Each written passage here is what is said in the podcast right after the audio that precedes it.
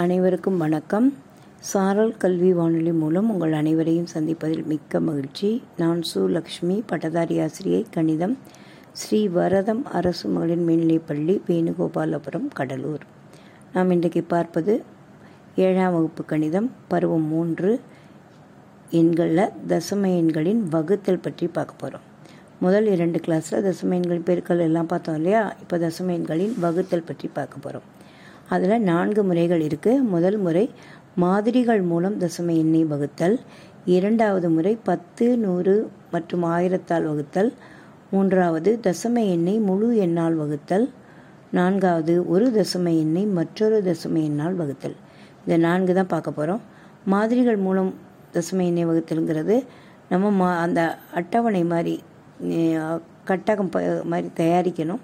அதில் வந்து முழு எண் எ- எத்தனை எதால் வகுக்கிறோமோ அத்தனை பாகங்களை அதை பிரிச்சுக்கணும். பிரிச்சுட்டு அதில் கட்டங்களை எண்ணி அதை எழுதணும். புரியுதா? பத் முழு முழுதா முழு கட்டங்கள் எத்தனை இருக்குது பத்தில் ஒன்று கட்டங்கள் எத்தனை இருக்குது நூறில் ஒன்று கட்டங்கள் எத்தனை இருக்குன்னு கவுண்ட் பண்ணி எழுதணும். அதுதான் மாதிரி முறை. இரண்டாவது பத்து நூறு மற்றும் ஆயிரத்தால் வகுக்கும் முறை. இதில் என்ன பண்ண போகிறோன்னா உதாரணமாக ஐம்பத்தி ஒன்று புள்ளி ஏழு அதை பத்தால் வகுக்கணும். அப்போ ஐம்பத்தி ஒன்று புள்ளி ஏழை முதல்ல எப்படி எழுதலாம்? ஐநூற்றி பதினேழு வகுத்தல் பத்து. ஏன்னா புள்ளிக்கு அப்புறம் ஒரு நம்பர் இருக்கு இல்லையா? அதனால் எழுதும்போது ஐநூற்றி பதினேழு வகுத்தல் பத்து.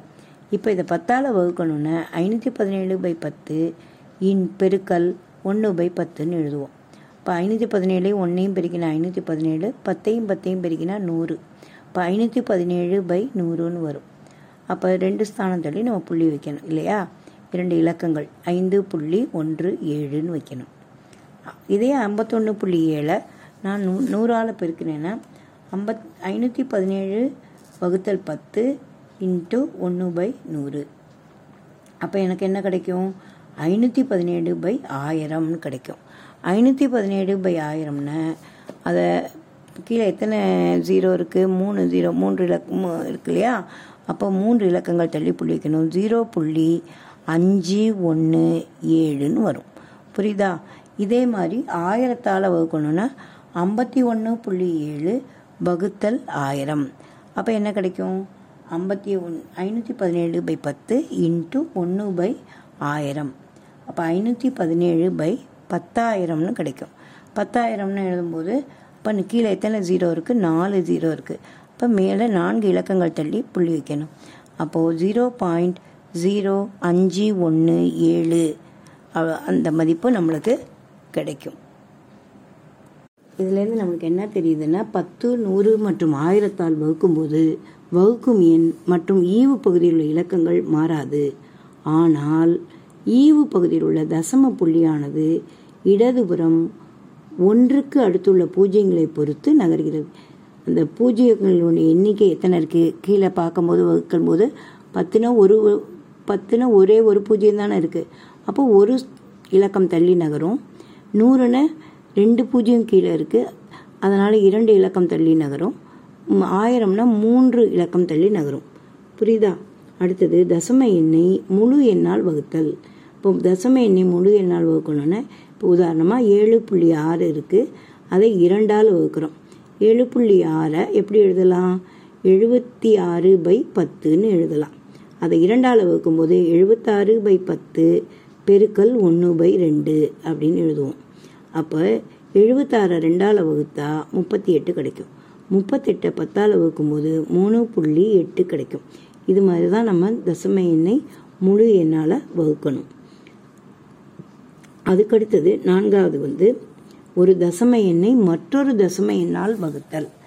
இதில் எப்படின்னா உதாரணமாக பதினைந்து புள்ளி ஐந்தை ஜீரோ புள்ளி ஐந்தால் வகுக்கணும். பதினைந்து புள்ளி ஐந்து வகுத்தல் ஜீரோ புள்ளி ஐந்து. பதினைந்து புள்ளி ஐந்துனா புள்ளிக்கு அப்புறம் எத்தனை நம்பர் இருக்குது ஒரு நம்பர் இருக்குது அப்போ நூற்றி ஐம்பத்தி ஐந்து வகுத்தல் பத்துன்னு எழுதலாம். புள்ளி ஐந்தால் வகுக்கணும்னு சொல்லியிருக்கேன் இல்லையா? அப்போ அது புள்ளிக்கு அப்புறம் ஒரு நம்பர் தான் இருக்குது அது ஐந்து கீழ் பத்துன்னு எழுதலாம். நூற்றி ஐம்பத்தி ஐந்து கீழ் பத்து. பெருக்கல் இது இது வகுத்தல் இருக்கும்போது பெருக்கல் தலைகீழியாக வரும். அப்போது பத்தின் கீழ் ஐந்து. அப்போ பத்தையும் பத்தையும் அடிச்சுட்டு நூற்றி ஐம்பத்தி ஐந்தை ஐந்தால் வகுக்கும்பொழுது நமக்கு கிடைப்பது முப்பத்தி ஒன்று. இது மாதிரி தான் நம்ம தசம எண்ணை மற்றொரு தசம எண்ணால் வகுக்கணும். இதுலேருந்து நம்மளுக்கு என்ன தெரியுதுன்னா வகுக்கும் எண்ணும் வகுபடும் எண்ணும் சம தசம இலக்கங்கள் பெற்றிருந்தால் வகுத்தலானது இரு இயல் எண்களை வகுப்பது போன்று மிக எளிமையானது. வகுக்கும் எண் வகுபடும் எண் தசம இலக்கங்கள் வெவ்வேறாக இருப்பின் வகுக்கும் எண்ணை தகுந்த பத்தி நெடுக்கால் பெருக்கி முழு எண்ணாக நம்ம என்ன செய்யணும்? மாற்றணும். அதுக்கப்புறம் தான் வகுபடும் எண்ணை பத்தி நெடுக்கால் பெருக்கணும். இதுதான் வந்து தசம எண்ணை. மற்றொரு தசம எண்ணால் வகுக்கும்போது செய்யக்கூடிய வழிமுறைகள். புரியுதா? அடு மீண்டும் அடுத்த வகுப்பில் சந்திக்கலாம்.